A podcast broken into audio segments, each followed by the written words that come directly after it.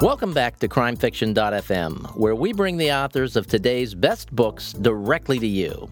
I'm your host, Stephen Campbell, and I'm here with Cindy Brown, the author of the Ivy Meadows Mystery Series. Her latest, The Sound of Murder, was released this morning. Cindy, welcome. Hi, it's great to be here. Thanks for having me. And congratulations on the release. It's so exciting to actually get to talk to someone. We're talking the day before the release, so I know you have a million things going on, but it, it's really exciting to talk this close to the release. It is. You know, I actually thought that maybe since this was my second book that I would be able to sleep at night, but not really. Huh? it's very. It's there's so much going on. It's really cool. Okay, let's get right to it. Let's start off by talking about your heroine, Ivy Meadows. Tell mm-hmm. listeners a little bit about who Ivy is and what makes her so much fun. Okay, well, Ivy, um, first of all, her real name. and this is part of the fun. I wasn't yes. even going to try and pronounce her real name, so I'm glad you jumped right in. Her real name is Olive Zigwart, which her dad used to tell her meant victory nipple. And she's not really sure why that was supposed to make her feel better. But um, so she decided to change it for the theater. And yes, there's a bit of truth in this. And my name may have been something really close to Zigwart at one point. Um, so she decides to change it. And she, first of all, tries the thing that her drag queen friends do, which is you take the name of your pet and you combine it with the name of the street where you grew up. And so hers ended up being Stubby Rural Route number two. so she didn't like that. So she just basically found a um, a subdivision uh, called Ivy Meadows and stuck with that. And here's the interesting thing: that's a real person's name. I um, I met an Ivy Meadows years ago, and I asked her. I said, "Can I use your name in a book?" And she said, "Oh yeah." So, um, Ivy Meadows it is. And Ivy is a struggling actress. She loves the theater and she's always, always, always wanted to be an actor. Um, in the first book, though, she also loses her waitressing job at Olive Garden. And acting is not a particularly uh, well paying profession. So she's kind of stuck about what to do. And her uncle Bob, who is a private investigator, offers her part time work in his firm, his investigation firm. So she begins to learn about the PI business in book one. And in book two, she gets her first real case. But she's always kind of torn, no, really torn, between wanting to be an actor and now wanting to be a, be a private investigator because she loves the work and she really loves her uncle too and she's hoping to make him proud of her and of course that's part of the fun of the book the uh, the conflict that, that comes into play when you've got all of this rehearsal time that that needs to be taken care of, and then you occasionally have to go out and do some investigation and some work, and you've got an uncle checking on you, and and it's all part of the fun. It is, and you know what? This okay. I I, like a lot of writers, I take things from real life and kind of steal them and stick them in my book. And uh, years ago, I knew a guy who was an actor and a private investigator. that was his day job, and it was really interesting because one of the reasons we ways we found out because he was very hush hush about it is we were trying to do promo photographs for we were in bus stop. We were trying to do promo photographs, and he said, "I can't let people see my face." And so we had to take all of his shots from the back.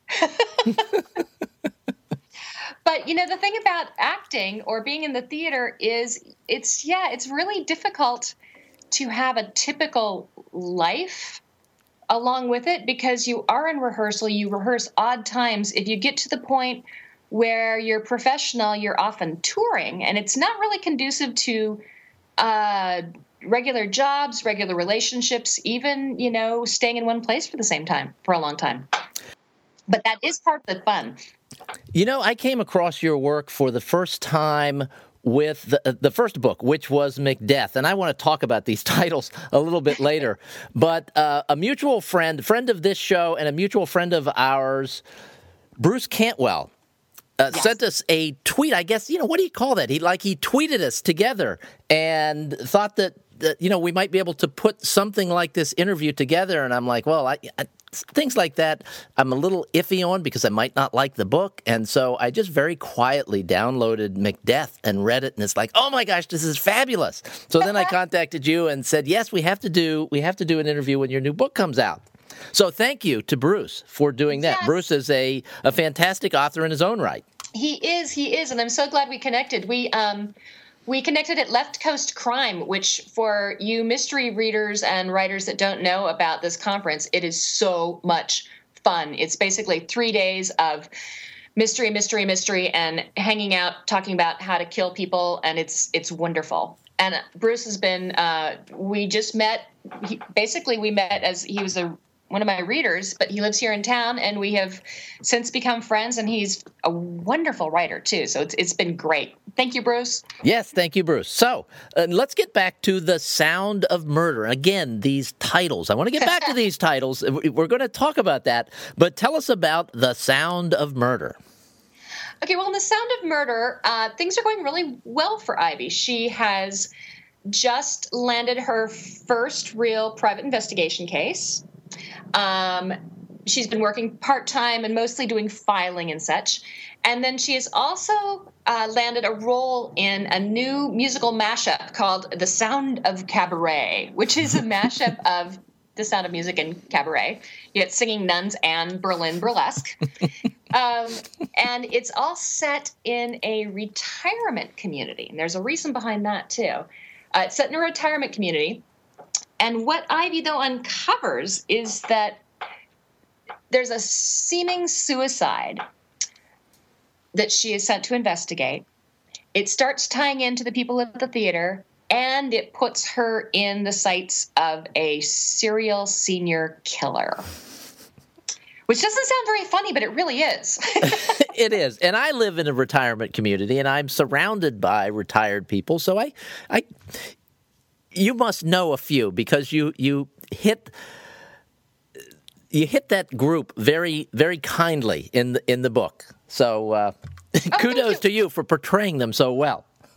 Thank you. Yes, I, the idea came from my my father. My dad and my mom live in a place called Sun City West, which is a big. Mm-hmm. It's it's basically the one in the book, um, and um, my dad is on the posse, which is mentioned in the book he's on a it's like a volunteer police department. It's i think it's pretty much an arizona thing. Maricopa county sheriff joe arpaio um, kind of went on the books and found out that you can have you can deputize people and have posses. And so there are these volunteer cadres and in the case of the retirement communities there are like police stations. You go in there's dispatch. They use the same cars as the county sheriff. Um, they they use they have the same uniforms. It's really fascinating.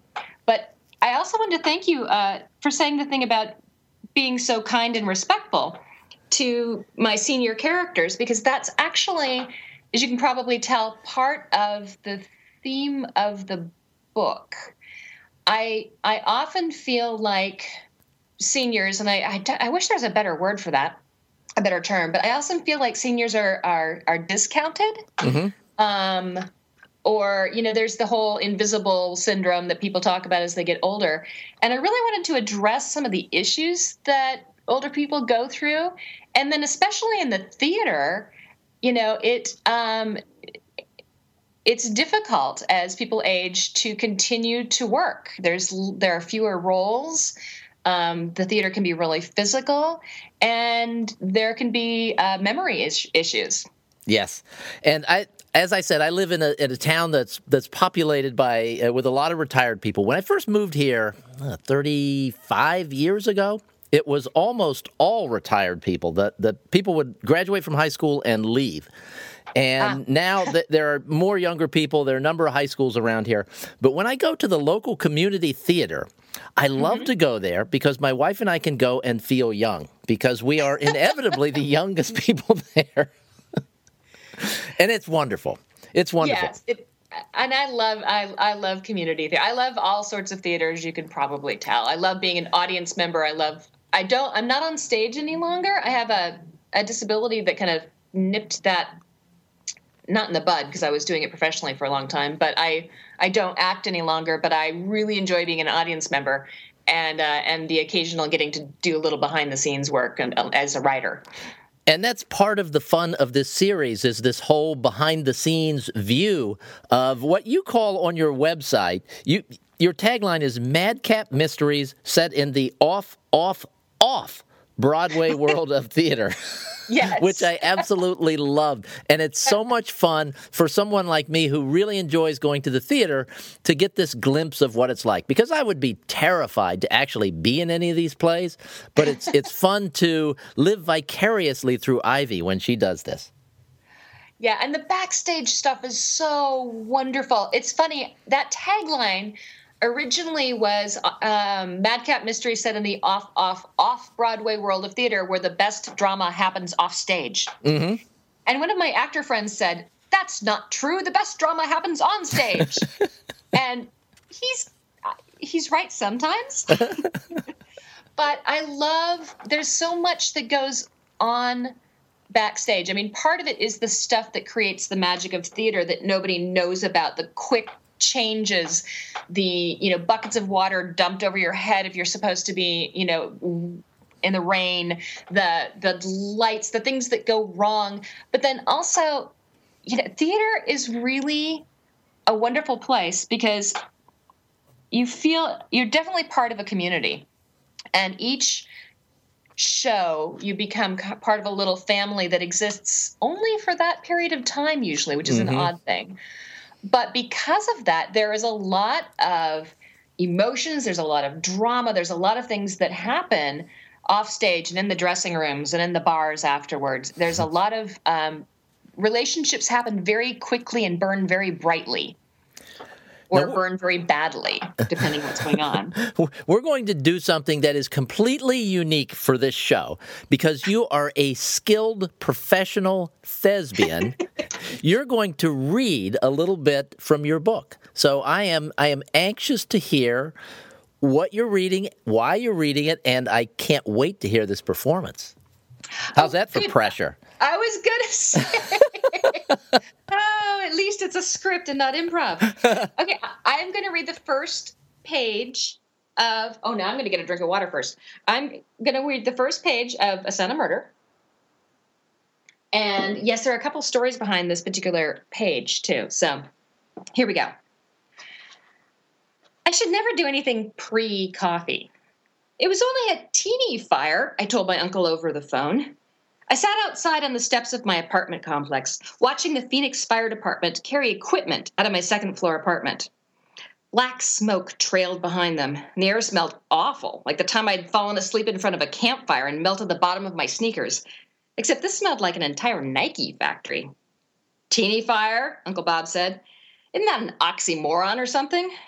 Nah, I said, that's firefighter language for no one got hurt, right? I asked an especially cute guy carrying a heavy looking hose. Yep, he said over his shoulder as he passed me. Teeny, no one got hurt.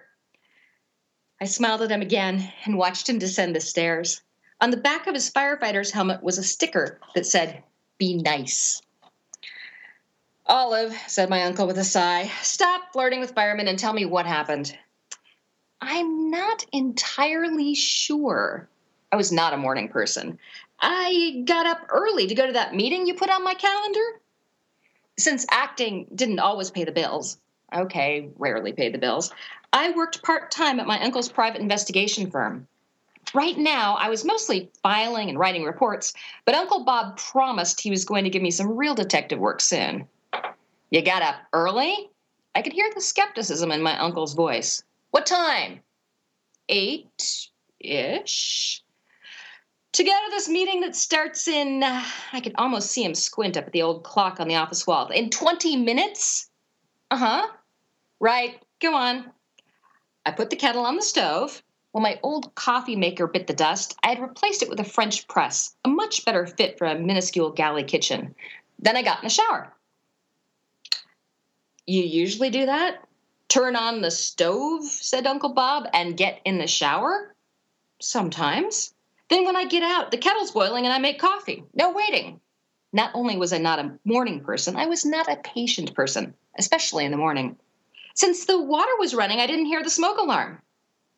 That's why you didn't hear the alarm? You were in the shower, said the cute fireman who was going back up the stairs. I nodded, though it did seem sort of obvious. I was wearing only a towel. That's it. All right. Now I will admit to being on this side. I've I've read the book and I loved it and I laughed through that scene and I laughed even harder while you were reading it, but I muted myself okay. because I laughed myself into a coughing fit. which would not have been good good sound, but that was beautifully done. That was wonderful. Thank you. And you know, I was worried about the no laughs. I am an actor after all. I'm like, oh no. oh, it was I I thought about it, but I laughed so hard. I'm like, I think I think it'll be better if I just mute myself because it, it's not going to be pretty and people won't even be able to hear you. okay, so that was wonderful. Now we're talking about release day. This is release day. You're in Portland. So for people that are in Portland, what's going on? Well, we are doing something really cool. Um, because these are all theater based books, and because I miss the theater and I love the theater, and because I think, well, there's so many reasons. I love a party, and I think a party should have um, something really entertaining going on. What I do for my launch parties, which this one is on October 8th at O'Connor's Vault here in Portland is I rewrite part of the book uh, as a play. And then I have local actors help me perform it. So it's going to be really cool. We're going to be not only we're going to be reading the first couple of chapters. Um, again, I rewrite them so it's just dialogue and a little bit of internal dialogue. But also, we are going to be doing a preview of the fictional musical in the book. the you sound know. of cabaret. And it's going to be so fun because yeah they're going to be singing all of the songs. I had a great time mashing those two together and it's completely parodied. None of it um, all of the songs have been rewritten to reflect the new sound of cabaret which is supposed to be a world premiere that combines the best of, best of both musicals. And basically maria goes to a nightclub to help the uh, dancers learn how to sing. And of course, they end up actually, they're really being hidden from the Nazis. They're all Jews being hidden from the Nazis by the, the handsome Captain von Katt. uh, and they decide to rescue them all when the Nazis find out by disguising them as nuns and getting them across the Alps. And the songs are so much fun. It, it was fun to read. Having seen both those plays that you're mashing together, I'm just picturing the scenes and the settings and all this stuff, and it's just it is fun stuff. Now let's speaking of fun, let's talk about these titles. Now you you've seen mystery series where you know that might begin with the letter A and then B and then C or they might be there might be a color in the name, something like that. You obviously are using the name of well known plays. So essentially, you have an unlimited length of your series that, that this can go on forever. How I much do. fun is it to pick these names? It is really fun. The only thing that's interesting is every so often, um, I can't. I want. I think about a play that I want to use, but I can't. I can't come up with a name. But let me tell you some of the ones I have come up with. So the third one. So we have Macdeath. Uh-huh. We have The Sound of Murder. The third one is Oliver Twisted. Yeah. I know. I love this one. And it's set on a cruise ship, which is going to be very cool. Um, and then I have a couple other that aren't written, but I have them in my head. I have Kill a Lot, like that, mm-hmm. which will probably be set during a Ren fair. Uh, Malice in Wonderland. what was the one I just? Oh, Ivy, get your gun. Oh, good one. Yeah, yeah. Um, it seems like I have a couple others, but there's some of them are difficult. Like I I don't know if I'll be doing another Shakespeare right away, but I would love to do Romeo and Juliet. But boy, I haven't. If, if any of the listeners come up with a good pun on Romeo and Juliet, let me know.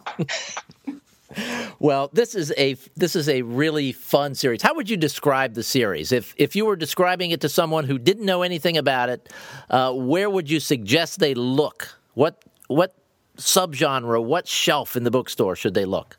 Wow. Well, they it's it's sometimes called a cozy mystery.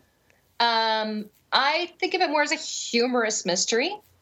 it's probably going to be shelved somewhere in there. Um, but if I was going to describe it, you know what? Actually, I just got a really lovely review on the Shakespeare Standard where they said it was kind of a mashup of Bridget Jones and Terry Pratchett. which I don't know if it, yeah, and so I really liked that. Um, I mean, you could call it a cozy, but can, you know what? it's- I'm not sure it's it's quite not that. quite it's not quite a cozy. It's it's more like it's it's more like a 1930s campy, Yeah. funny story kind of thing. Yeah, screwball comedy. Yeah. screwball comedy. That's my favorite kind of. Com- I, I'm kind of old fashioned in my comedy taste. I love screwball comedy, and I love the old uh, comedians. George Burns is one of my favorite. Um, but you know, I'm not alone because you notice the Muppets are coming out with a new movie, and I love that kind of humor. It's just that kind of almost vaudeville burlesque kind of stuff, and I think it's really fun. Yes, and it these books are fun. The Sound of Murder, where can listeners find it? It is available on everywhere online. Uh, by the way, it's from Henery Press, which, if you don't know Henery Press, y'all should look them up. They are a small award winning press that specializes in mysteries. So you can get it anywhere online. You, it is in um, a lot of independent bookstores and libraries, and then you can look at Henery Press uh, for it as well. And- HeneryPress.com. And I will link to that as well as your website in the show notes. But can you give people your website so I don't forget to ask that? Yes, my website is cindybrownwriter.com, cindybrownwriter.com. And if you look me up, I am not the basketball player or the former Playboy bunny. You're which is- not. No, the, the interview no. is canceled. All right. And on the website, you can uh, sign up if you would like, and I would love it. For my slightly silly newsletter, which I put out monthly. And it is, I try to make sure there's only a smidge of book news because, again, uh, I, I think we need entertainment. And so nine tenths of the slightly silly newsletter will be entertainment. It's things like best places to hide a dead body, and I usually have a little solve a mystery quiz and some fun stuff in there. Usually some some silly things about what's going on in the theater. Uh, so hopefully people enjoy that too. I love that you named your newsletter. I was on your website earlier today. I think I've signed up for your for your newsletter, but Mm-hmm. the fact that you named it and you have a title for it is genius. You are you're so Oh, smart. Now, uh, one last thing about libraries and independent bookstores. If you go to the library and they don't have it, ask for it. If you go to the independent bookstore and it's not on the shelf, ask them. They will order it for you. At a lot of libraries, all you have to do is ask, and they'll get a copy of the book for you. So that's a that's a great way to make sure you get a copy if if you're a person who really likes physical books in your hand. Yes, and please do that. It's really it's I love both libraries and independent bookstores because they really help us authors get the word out and they're so supportive of us. Well, Cindy, thank you so much for your time today. This has been fun. I knew it was going to be fun, but you have exceeded my expectations. Thanks so much.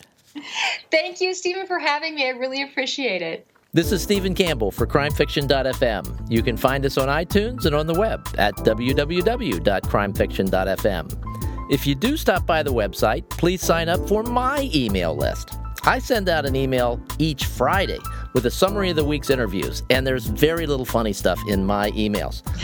it's the best way to keep up with what we're doing and to be sure you don't miss out on great new books like The Sound of Murder from Cindy Brown. Thanks for listening.